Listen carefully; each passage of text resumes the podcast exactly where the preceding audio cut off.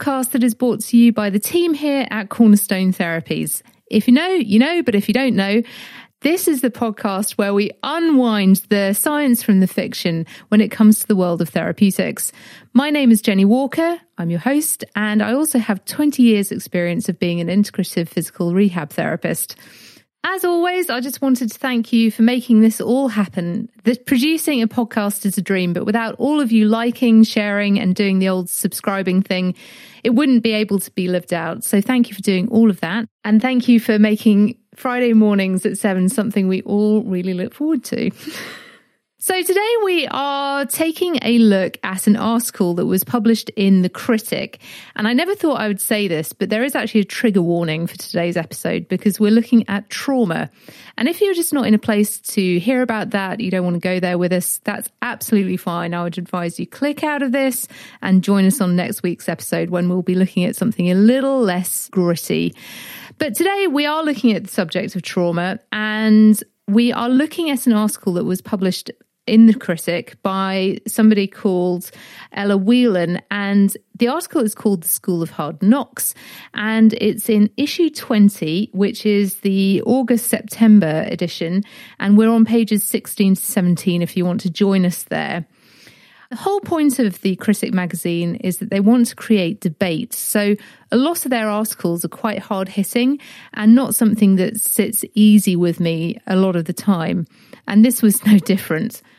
I also head this up with the fact that I am a trauma therapist and I enjoy looking at the psychosomatic breakdown of trauma and how it affects the body and the mind. I work with a lot of psychotherapists, a lot of counselors, and we help our clients unwind what has happened to them in the past so that they can step into a future with lessened pain and lessened um, concern around their own mental health. And mental health and physical health is not something that is often talked about together. But I am actually a psychosomatic therapist. Psycho just means mind, somatic means body. And here at Cornerstone Therapies, my aim is really to bring the two together and allow you to work in harmony with your mind and body. So when you feel that you're a bit out of sorts, you can kind of like work that through a bit better and with a lot more ease. We also need to start talking about what trauma is and what it isn't. And I actually really like hard and fast definitions. And that's why we're going to the dictionary first and foremost. Trauma on the online dictionary is helpfully dissected into both pathology, which is the somatic part, and the psychiatry, which is the psycho part of psychosomatic. And first of all, they say that the pathology of trauma is when a body is wound or shocked and produced by a sudden physical injury or as from violence or accident. And it's the condition produced by traumatization or traumatism. The psychiatry part of trauma is the experience that produces psychological injury or pain, and the psychological injury so caused. I think this is really relevant when we're talking about um, how we come out of trauma. A lot of the time, we can talk about a bad day, week, month, pandemic, odyssey, and we can go to the pub, talk with our mates, talk about what's happened, and we can walk on from that. And that is absolutely fine. That's not trauma dumping. That's just humans building relationships so we can have a healthy society around us and we can have friends and family around us that can help us out of bad times. And I think also we need to stop using the phrase trauma dumping. If you've ever used that against somebody or if you've ever had it used against you, um, I really ask that we kind of like use a lot of grace and forgiveness around that. And it's certainly a phrase that I never want to hear here in the studio. You never dump trauma on somebody. Expressing your experience isn't trauma dumping. In a safe friendship with healthy boundaries, that should never, ever be an issue. However, trauma is something that we all go through. And the article that we're looking at in the Critic um, magazine really has an issue with how we're taking trauma on as a society, how it's affecting mental health, and how we see that in social media. And I really want to take issue with it. There is a difference between resilience and being able to hold bad days, bad weeks and stuff that psychologically impacts you. We're recording this actually on the day that Simone Biles did the balance beam at the Olympics and she won bronze. After coming out of the Olympics for quite a few of her routines because of something she called the twisties. The twisties is something that I can vaguely relate to on the basis that I used to climb a lot, and you have to be in a very safe headspace to climb. You can fall a long way if you're lead climbing, and you need to be in a very secure space to allow that to happen without injury. The twisties that Simone Biles had meant that when she was going very, very fast on a vault, she felt that she wasn't in the mental health space where she could do that safely without causing physical injury. She was so aware of where she was in her head that we just need to give her full credit for stepping back and going, you know what, guys? I'm not going to be physically safe and I will put myself in physical trauma if I do that. So I'm going to say no.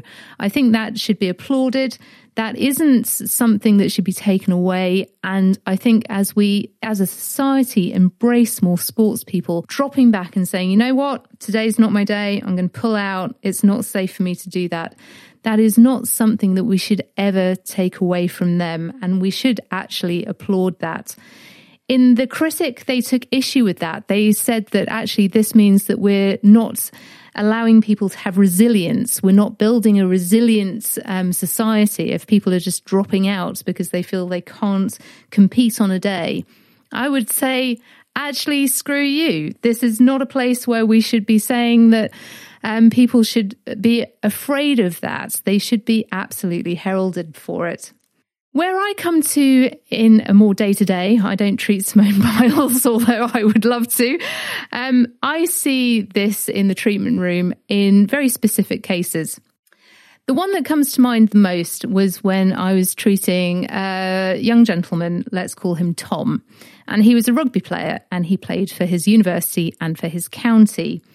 And when he was about 16, 17, he had had an experience on the rugby pitch that had caused three years later a complete issue. When he was at university, he was finding that as he picked up his kit bag, he was having the first flutters of anxiety. And by the time he got to the practice pitch, or let alone a match, he was having full on panic attacks and his body was completely braced. His back was in spasm. He really hurt a huge amount and he just couldn't get his body to work properly, as well as experiencing these anxiety attacks.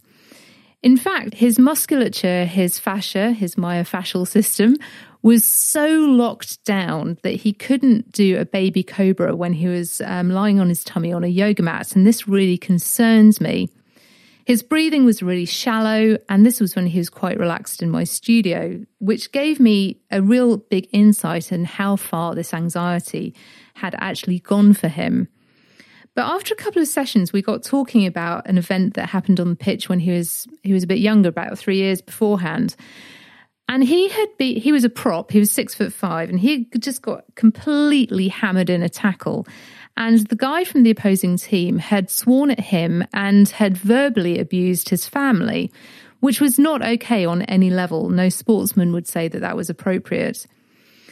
But this had kind of like culminated at a time where he was going through normal teenage stuff. He came from a very safe background. He had great parents who loved him with fantastic siblings. He had a great girlfriend, but also he was going through A levels and getting into university. And it was quite a stressful time for him when this incident occurred.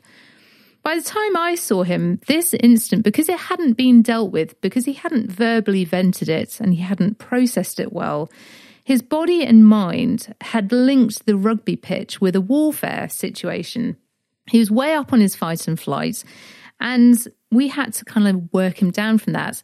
I was able to help with the physical side, but actually we worked with a sports psychologist for about four or five sessions just to work that process through so he could finally say goodbye to this really traumatic issue that had happened on the pitch a few years ago.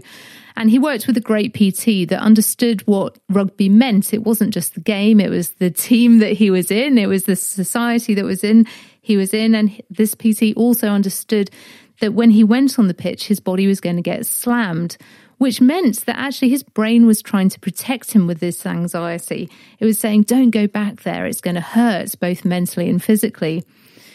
This little case study is trauma on a psychosomatic level, and I think it's a really neat one to look at.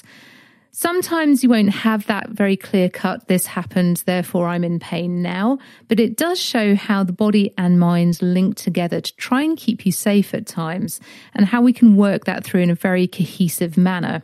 But resilience isn't built up by being told to pull your socks up, which was a sentence used in the critic article, which I just absolutely hated. They went on to talk about how red pens were being banned from school in case this harmed children's mental health, and how actually this may be going over the edge of what we should be doing to protect people from trauma. Well, I have to say, as a dyslexic in the 80s, that red pen traumatized me beyond belief, and it actually stopped me from doing extra education later on in life. And only now in my early 40s have I gone on to do an MSc. And I have to, I have to really thank my tutors for never using red in their online edits for my dissertation.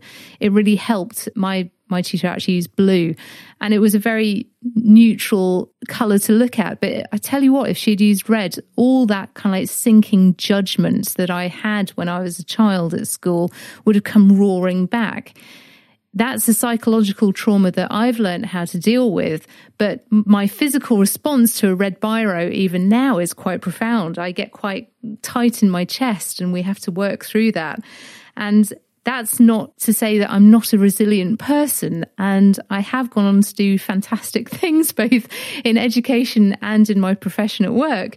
But that red pen, it's a trigger. We don't want it. And it's not to say that anything more than just make sure you're looking after people in a healthy way.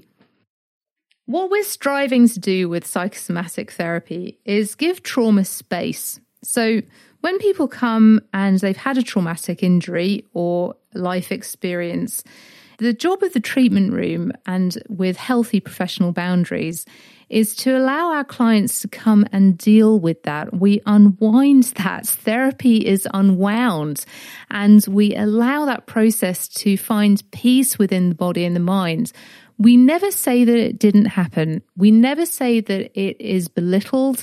We never say that it should have a like a small space in your life. This trauma has caused you issues. And I think a good therapist will allow you to experience that in body and mind and say, yeah, we hold that space with you. We want you to vent it out with a psychologist or a counselor. You'll be doing that verbally. And with me and people like me, you'll be doing that physically. So we'll be dealing with a loss of your pain patterns. What I tend to find is when we have worked with physical rehab therapy for trauma, there is a softening in the body. There's often a softening in the voice. There's a softening in the breath. There's a softening in the whole projection of life. And it's a long process at times, but when we get there, it's golden. And what we want is for you to be able to walk along in your life, enjoy your life without pain, without having those triggers glaring at you. Like I can pick up a red biro and say that's okay. I don't particularly like them and I don't own one, but it's not going to harm me. Whereas actually I had to work through quite a process of that before I started education again and go, well, what does that mean for me? And I also would like to say that, you know, life happens. It does build resilience within us, and that is a good thing. Resilience is a great thing and it makes us stronger. But when trauma's happened, it needs to be given space. We need to work through it in a very safe way and in order to give you peace. So that's today. That's my reaction on the critics article by um, Ella Whelan. I don't agree with it, but I really thank the magazine for publishing it. I thank I thank it for the debate it sparks. And if you have anything to add, please do so in the comments below. And we look forward to being in touch with you. Take care, have a safe and great week, and we'll be here next Friday to share our next podcast on Therapy Unwound. See you soon. Bye.